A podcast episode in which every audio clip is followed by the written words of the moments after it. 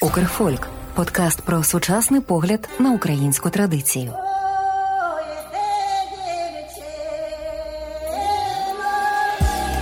Усім привіт! Я Захар Давиденко, і це мій подкаст Укрфольк.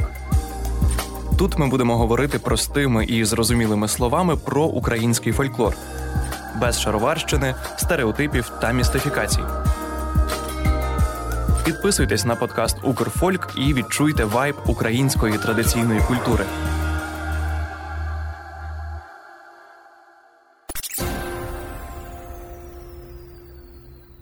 Сьогодні ми будемо говорити про те, що якби сценаристи Санта-Барбари чули українські народні пісні, то принаймні один з сезонів вони би точно знімали десь під Полтавою, наприклад.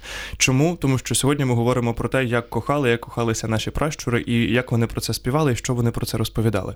І сьогодні розмовлятиму я з фольклористкою Наталкою Хоменко. Вітаю. Так ось, готуючись до нашої з вами розмови, я подумав про те, що можливо ми би зробили добірку таких якихось ліричних пісень для наших слухачів і слухачок. І в процесі підготовки я зрозумів, що багато їх і не треба, бо достатньо двох-трьох, аби зрозуміти, що все сумно. Або якось дуже драматично. Там когось вбили, там когось отруїли, хтось покинув, хтось зрадив, комусь не суждено було бути разом і так далі. і так далі. А щасливого чомусь дуже мало. Чому?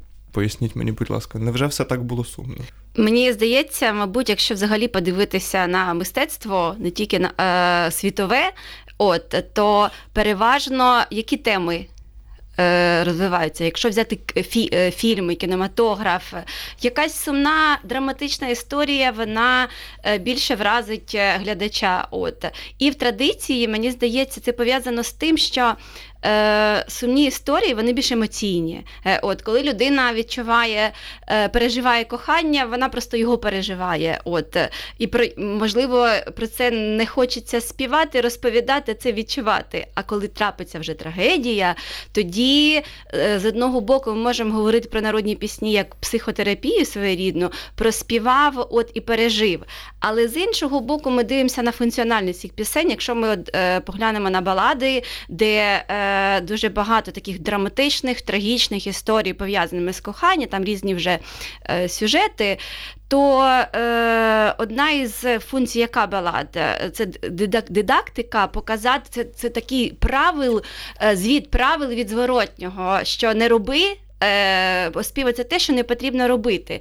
От, А з іншого боку, е, це такі, як е, раніше не було у нас телевізора, радіо, от, то ці е, тексти вони виконували функцію сучасних серіалів, е, е, жіночих романів, скажімо. І тому такі історії вони, мабуть, більше вражали слухача, і їх е, більше і співали, оспівувалися. Е, І якщо говорити про кохання, Е, от навіть е, в побуті, от ми побачимо гарну пару, от вони гарно живуть. Ми багато про це будемо говорити. Скажемо, Боже, які вони закохані, та і все.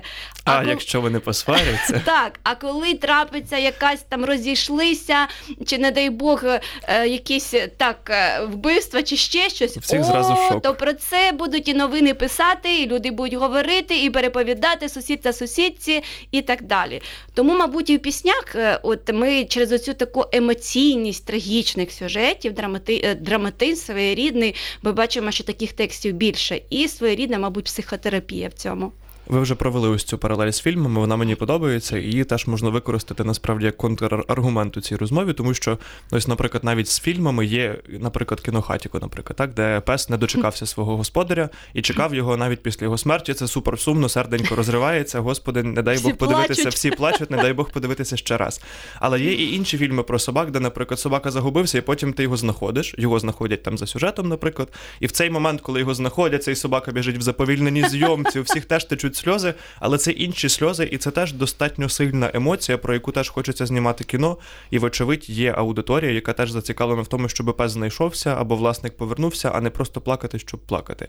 Так ось мені здається, що наші пращури тоді були більше драма квін, знаєте, як кажуть, більше такі е, е, схильні до драматизації і ось такого прям виплакування всього того, що в них було, а в них було направду і предостатньо, якщо От, так подумати. Ви самі сказали виплакування. От тому, коли на серці туга печалі, її потрібно е, виплакати, а в, е, в цьому випадку вже що виспівати. Тому, мабуть, і багато пісень саме про нещасливе кохання або ж про розлуку.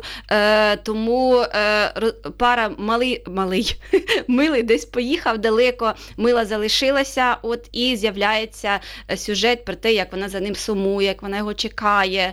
А не дай Бог, там щось трапилось погане, то тоді вже сюжети про те, як козак повертається, дівчина померла, е, він е, приїжджає в село, бачить, що копають могилу, кажуть, що це для його коханої, то він каже, що хлопці, чекайте, копайте другу, я, я е, рядом ляжу. От. І такі сюжети. Тому тут, мабуть, через це і в відсотковому відношенні таких текстів більше. Ми не можемо говорити, що немає про е, хороше кохання. Взагалі, тема кохання вона дуже поширена у фольклорі. Ми можемо це бачити і переміях, і ми можемо е, в магії це бачити, ті самі замовляння на те, щоб притягнути чиюсь симпатію, от там присушки, відсушки своєрідні. От ми можемо е, бачити це в весільних піснях, в колядках, у купальських піснях, у весняних піснях. Завжди йдеться про що? Про ці залицяння між парубками, дівчатами. От е, тут, мабуть, треба ще говорити про цю основну функцію, мабуть, життя. Життя людини це продовження роду, тому от е, е, щоб е, молоді люди створювали пару, от створювали сім'ю, і тому ми бачимо багато сюжетів на ґрунті цього побудованих. Тому є, якщо брати обрядових піснях, там в позитивному ключі про кохання, більш навіть не про кохання, а от про залицяння, як пару шукають. А Прийди вже- до мене увечері, щоб виріженьки не бачили і всякі такі. так, а вже коли ми беремо балади, то балада це сам жанр, він за своїми жанровими ознаками ну, драматичний, тому тут потрібно драму. От тому і такі сюжети. Драма. Ну, раз ви вже сказали про драму, я пропоную нашим слухачам і слухачкам пісню із села Крячківка. Ой, зайди, зайди ти місяцю на ту пору. Давайте ми її почуємо і налаштуємося на ось такий вайб розмови про українське традиційне кохання. Ой, зайди, зайди, ти місяцю на ту пору. Ой, прийди,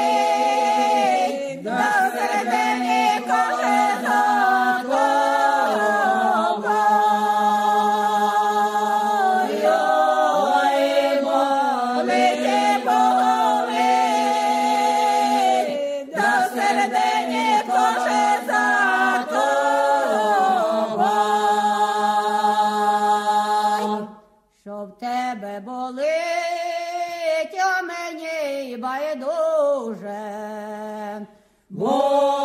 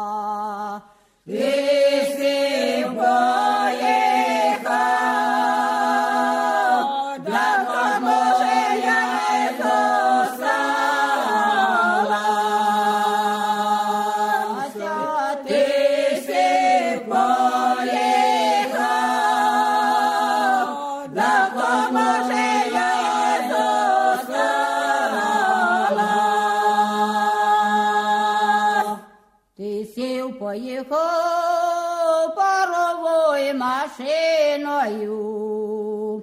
Мене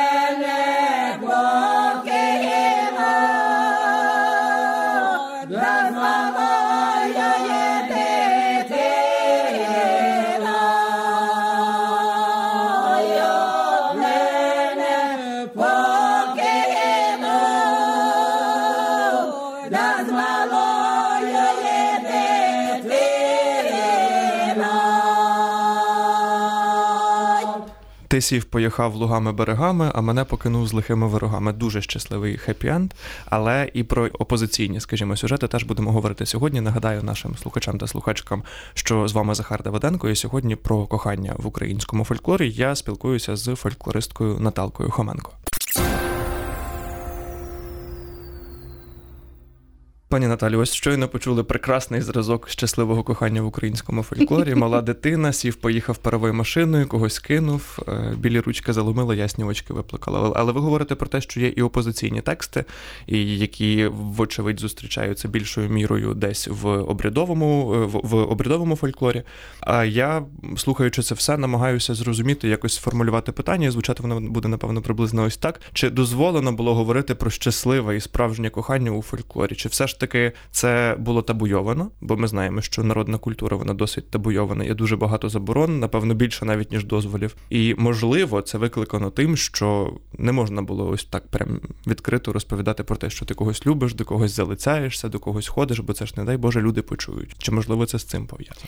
Мені здається, що е, ми не можемо сказати, що було заборонено співати про щасливе кохання. Е, а те, що от говорити, звісно, в традиції були свої форми ос- освідчення або свої форми, як намагались показати, що хтось комусь подобається. От і тут варто, мабуть, говорити окремо про е, молодіжні гуляння, про досвідки, е, про вулицю, де молодь збиралася і один одному шук... е, і шукала собі пару. Це трішки інша історія. Але якщо говорити про пісні, то про щасливе кохання співали, але мало. Це вже лірика більш пізня, бо е, можемо брати романсові твори, пісні романси, але там все одно ми можемо відстежити певний такий ну, меланхолійний настрій, от, якийсь сум, якась печаль, або можуть бути про згадки, про кохання. Ми навіть якщо візьмемо е, е, авторську творчість і почитаємо е, любовну лірику, там теж будуть превалювати такі настрої. Тому і те, що ми бачимо це в народних піснях, це не є виключенням. От. Але цікаво бач, читати тексти, коли просто може бути опис почуттів. Так, їх небагато, тому що якщо ми говоримо про традиційну, більш архаїчнішу, давнішу, давнішу пісню, то це передавалось через образ. Не, пр- прямо не говорилось, тому що ліричний герой традиційний він такий інтроверт. От і певні почуття вони могли оспівуватися, але дуже дуже скупо. Це вже коли ми говоримо про романсову творчість більш пізнього періоду, то там уже герой екстраверт, який відкрито демонструє свої почуття, який відкрито про них говорить. І е, якщо там в е, народній пісні буде, що я е, ми кохалися, він сів та й поїхав, на кого я зосталася, от як е, щойно ми прослухали, то в романсах це буде, що скажи на що тебе я полюбила, скажи на що я вірилась тобі. Е, От е, дуже будуть прямі звертання до. Парубка, що він обіцяв з нею бути, він її покинув і так далі. Звинувачення, прокляття, те, що зрадив дівчину і зрадив їхнє кохання, тому що в цих піснях вже все життя і цінність життя пов'язана з коханням. Втрачається кохання, втрачається життя. І тому ми бачимо, що це буде рівноцінна втрата кохання до смерті. І тому ми бачимо в таких текстах дуже часто вони закінчуються смертю героїні. От ну або героя зрідка.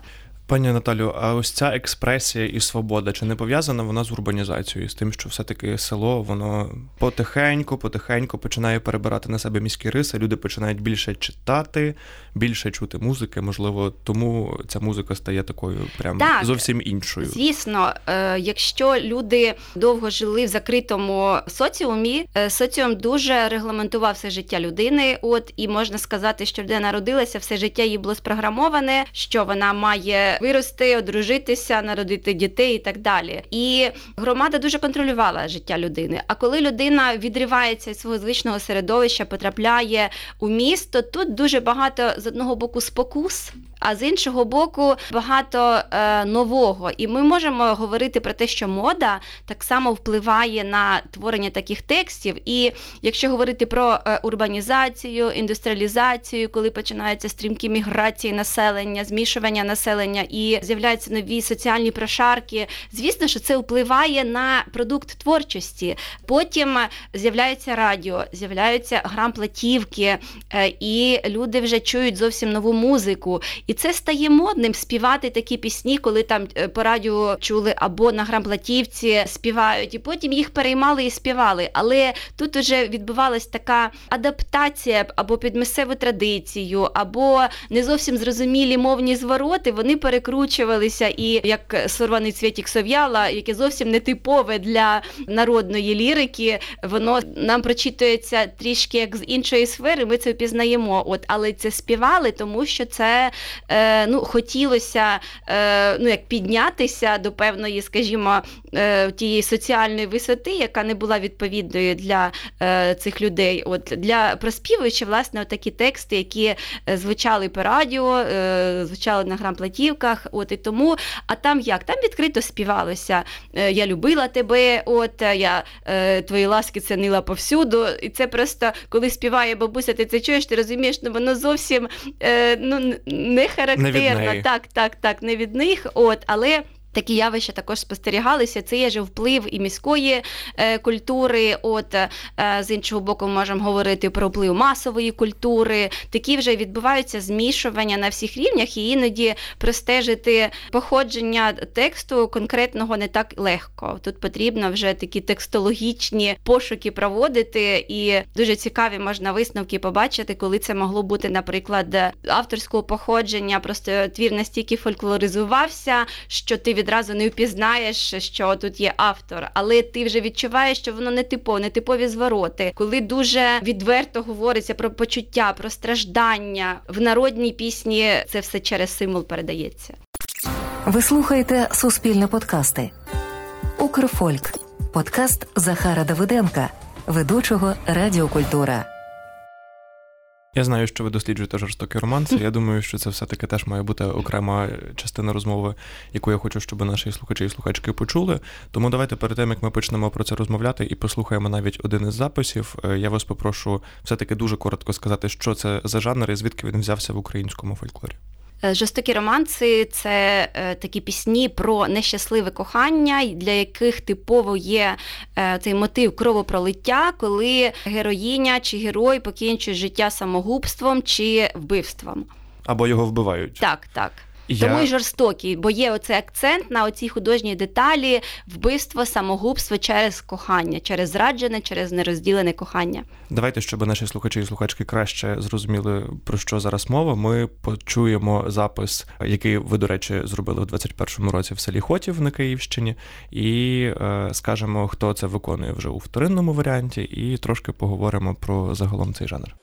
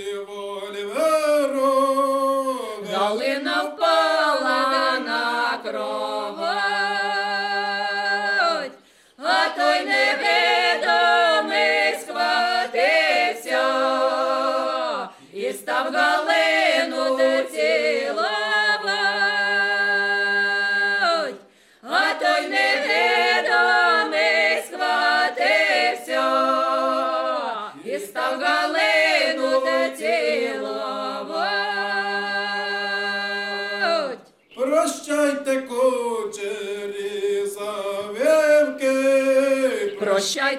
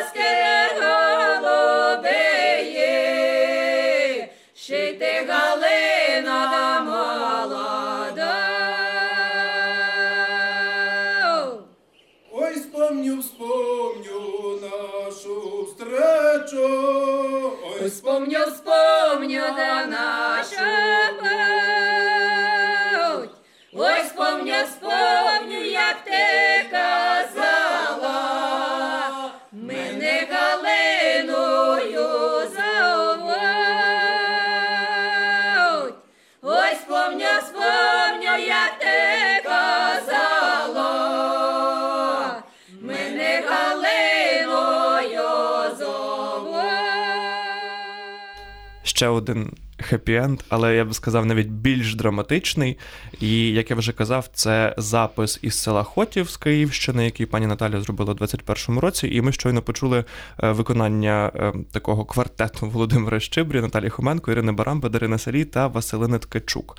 І це все робить центр фольклору та етнографії. І це запис власне з того проєкту, завдяки якому вони пропагують жорстокий романс, показують людям, що є ще і інший тип фольклору, який теж треба розуміти, теж треба знати. І ось в контексті цього, пані Наталю, я вас запитую, звідки стільки самогубства і. І чому воно прийшло в нашу традицію і насправді в ній закорінилося? Тому що є ж насправді речі, які намагалися в традицію привити, і вони, знаєте, як е, чуже тіло, таке інородне, воно відштовхувалося і не переживалося. А ось те чомусь дуже гарно собі приклеїлося і функціонувало, і досі функціонує. І чому так? Ну, це приклеїлось, мабуть, е, відповіддю може бути наша попередня розмова, що е, це емоційно вражає. От, бо це І ми не- і без того були до того схильні. нетипові історії. Е, Мабуть, якщо говорити про самогубство, про вбивство у фольклорі, тут потрібно вести ще від балад, тому що там теж е, могло йтись про самогубство, але чим е, зображення відрізняється в традиційній баладі і в жорстокому романсі, тому що в баладі це може бути натяк, і що було самогубство, і причини переважно пов'язані, коли батьки не дозволяють бути разом. Е, Хлопцю і дівчині, і тому вони можуть е, покінчити життя самогубством, але там не співається, там тільки що батьки їх розлучили, і далі вже співається, що він став вона калиною, він там явором і так далі. І ми розуміємо вже контекстуально, що сталося. А е, якщо ми говоримо про жорстокий романс, то тут буде прямо говоритися, що там от пішла в аптеку, взяла яду, або там схватила ножик, або візьму коробочку там спічок і в воді розведу, або там е, візьму я карбовку, е, от і виллю невесті в глаза, і так далі. Тобто тут вже в чому ж і вони називаються жорстокими, бо акцент на оцій художній деталі, яким чином, от револьвер, кінджал і так далі. Е, Чому самогубство? Тут, якщо відійти від ну, самих текстів, і що це впливає там нетипова історія, драматична, трагічна історія на людину. Е, Мабуть, потрібно говорити про період зародження цього жанру або його такого активного розвитку, злам століття. Е, Можна тут згадати про декаданс, епоху декадансу, про смерть мистецтва. От тому злам 19 початку 20-го століття ми бачимо е, ці мотиви в творчості і ну тобто в дуже в багатьох мистецьких напрямках. І, мабуть, не випадково такий вже сплеск і в продукті творчої діяльності народу. От але тут ще важливо говорити про той соціальний прошарок, де ці тексти творилися. От е, це пов'язано з людьми, які виїжджали з села у місто. От і такі, скажімо, цей прошарок, який творився в міських низах. Людина відірвана від свого звичного середовища, вона стає розгубленою, і найменша проблема може спровокувати таку реакцію. І тут е, цікаво взяти ще газетні оголошення різноманітні про суди, про кримінальні хроніки або про якісь е, історії, які тоді траплялися. Там дуже багато візьміть для інтересу газети там 20-х, 10-х років. Там дуже багато таких оголошень, і там просто обговориться там дівчина така-то. Е, покончила життя самоубійством, причина романтична. От, тобто там нема деталей, але причина романтична. Да. І таких прикладів дуже багато. Е, Коли це як е, судові хроніки, то там уже детально буде може бути описана історія, от е, що сталося. І тому це було в житті. Це було дуже поширено в цей період, і відповідно це і в піснях відображається. А з іншого боку, ми можемо на це подивитися, якщо брати статистику самогубств, що в жорстоких романсах більше все ж таки жіночих самогубств і е, Ну, або вбивств жінок Е, безпосередньо. Так, і пісень від ліричної героїні жінки, їх більше. А якщо подивитись на статистику самогубства, навпаки, от можливо, тут теж така своєрідна психотерапевтична функція, проспівуючи це, вкладаючи це в пісню, людина е, нейтралізує накопичення цих негативних емоцій. Е, Можливо, е, це також має вплив на популярність, на таку популярність самогубств у цих текстах. Тому ми можемо тлумачити, що самогубства у жорстокому романсі це відповідь епосі, відповідь цьому періоду, в якій ці тексти творилися, от і вести це від цієї, скажімо, філософії декадансу. Вистачало нашим пращурам психотерапії, дуже не вистачало. Я думаю, що вони були би трошки щасливіші, якби це явище вже тоді не було якоїсь популярності. Е, Ми продовжуємо нашу розмову. А я нагадаю нашим слухачам та слухачкам, що сьогодні з Наталкою Хоменко ми говоримо про кохання в українському фольклорі. Пані Наталю, ось е, ми щойно вже почали говорити про жорстокі романси, і з тих текстів, е, які ми з вами проговорили, і з того тексту, який ми почули, може скластися враження, що текст російський. Відповідно, може виникнути логічна цілком думка про те, що ці тексти це тексти, які нам навіяли з Росії, а в умовах, в яких ми живемо багато років, є бажання все е, щось незрозуміле і неприроднє одразу вважати автоматично російським, прикордонний фольклор поліський ми вважаємо російським. Все, що співзвучне з сучасною буцімто російською мовою, воно теж автоматично стає російським. Що з жорстокими романсами? Чому їх е, науковці і дослідники іноді називають оцим таким русським нальотом? І чому ось, наприклад, я буквально в процесі, поки вас слухав, ще краєм ока поглянув на коментарі, які пишуть люди на вашому каналі, тому що ці відео з жорстокими романсами вони дійсно непогано збирають перегляди. І немає жодного коментаря, який би написали фу, чому ви пропагуєте російську якусь там культуру. А ось дослідники ставлять під сумнів, чому звідки ось це таке підозріле ставлення до жорстоких романців. Найперша відповідь, мабуть, через цю специфічну мову, яку ми бачимо, але не всі тексти. Навіть якщо взяти е, мою книгу, то можна побачити, що є тексти українською мовою, є тексти суржиком, є тексти, які ми можемо бачити, що, мабуть, перше джерело це був російський текст. От і ми не можемо е, заперечувати, що на наших теренах побутували такі пісні, їх співали. Я вище говорила, що переймали пісні з платівок, от е, переймали пісні, які е, співали по радіо. Часто це могли бути там, скажімо, романси Марії Перотте, були дуже поширені свій час, і тому переймали, співали, але адаптували їх як під українську. Але це за походженням був російський текст. З іншого боку, ці тексти, коли це не було напливового характеру, але які творились тут, то тут потрібно повернутися знову ж до соціальних певних процесів, які відбувалися в першій половині ХХ століття. І подивитися на е, мовні особливості, скажімо, взяти до уваги диглосію. Це коли використання різних форм мови або рівні мови е, з різною соціальною, скажімо, метою, або різних мов. От у нас в цей період що було для того, щоб людина мала успіх соціальний, вона повинна що була говорити російською мовою. От е, згадаємо Бути в партії, так, бути у так, так, згадаємо історію Стуса і так далі.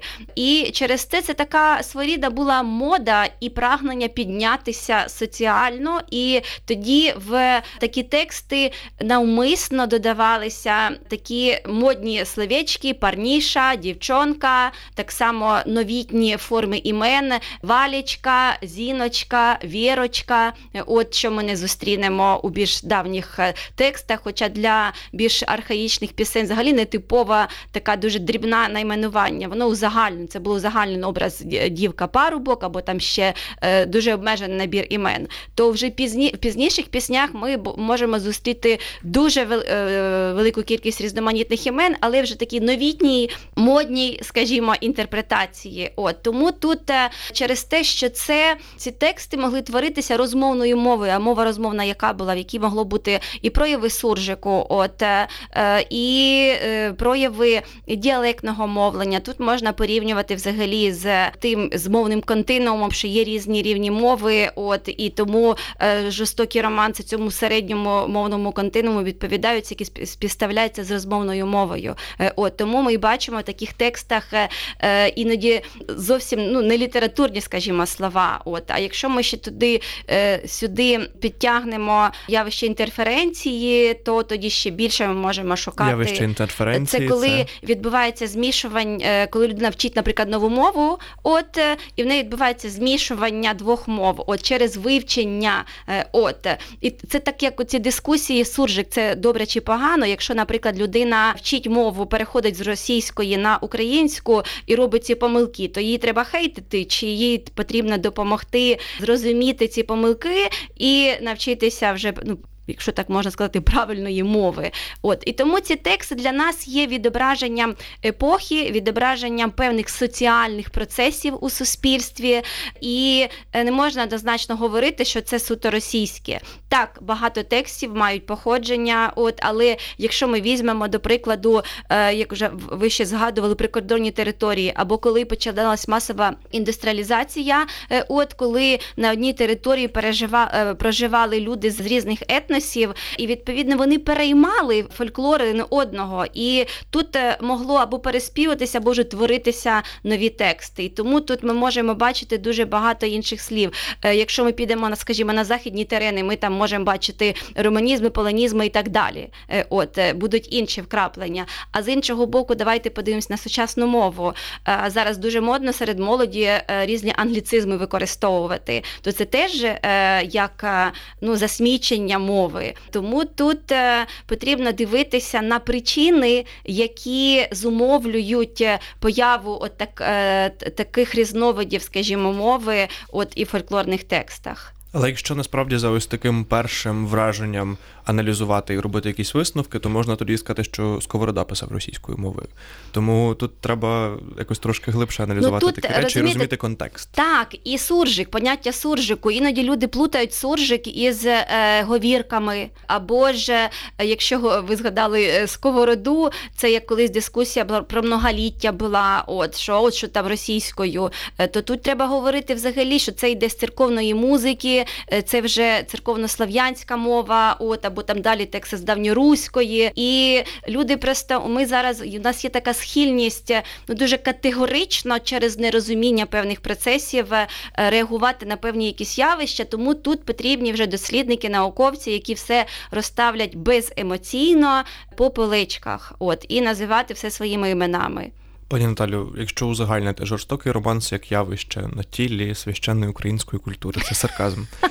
Е, Це погано чи це добре? Більше. Е, я не люблю давати е, оціночні твердження. Я на це дивлюся як науковець. Чому я почала досліджувати це? Тому що в експедиціях дуже багато співали такі пісні, але про них ніде не писалось. От є явище, але всі про нього мовчать. Ніби ми не бачимо слона в квартирі. Так, і мені стало цікаво, чому так, звідки воно прийшло, чому воно воно відрізняється від інших е, від інших пісень, що зумовило так само е, оце поширення і мотиву самогубства, чому тут багато е, такого ну, суржику, скажімо.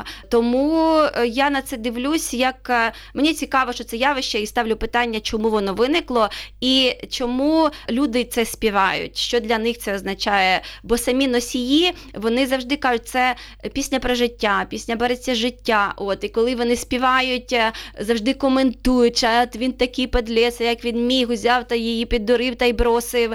Тобто, це відбувається співчуття, співпереживання, те про що співається. І оце є відповіддю. Добре це чи погано?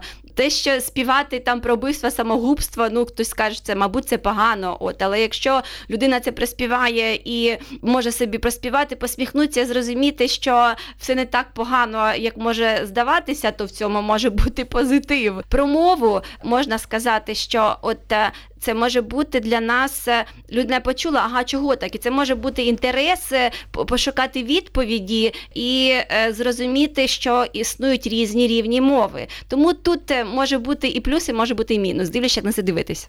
Пані Наталю, останні наші е, хвилини розмови, і я пропоную зробити топ якийсь, скільки в нас вийде, скільки встигне, найшокуючих сюжетів. Я почну. Давайте. Мій улюблений це Чорноморець. Це пісня, яка переспівана в різних селах і можна записати де завгодно.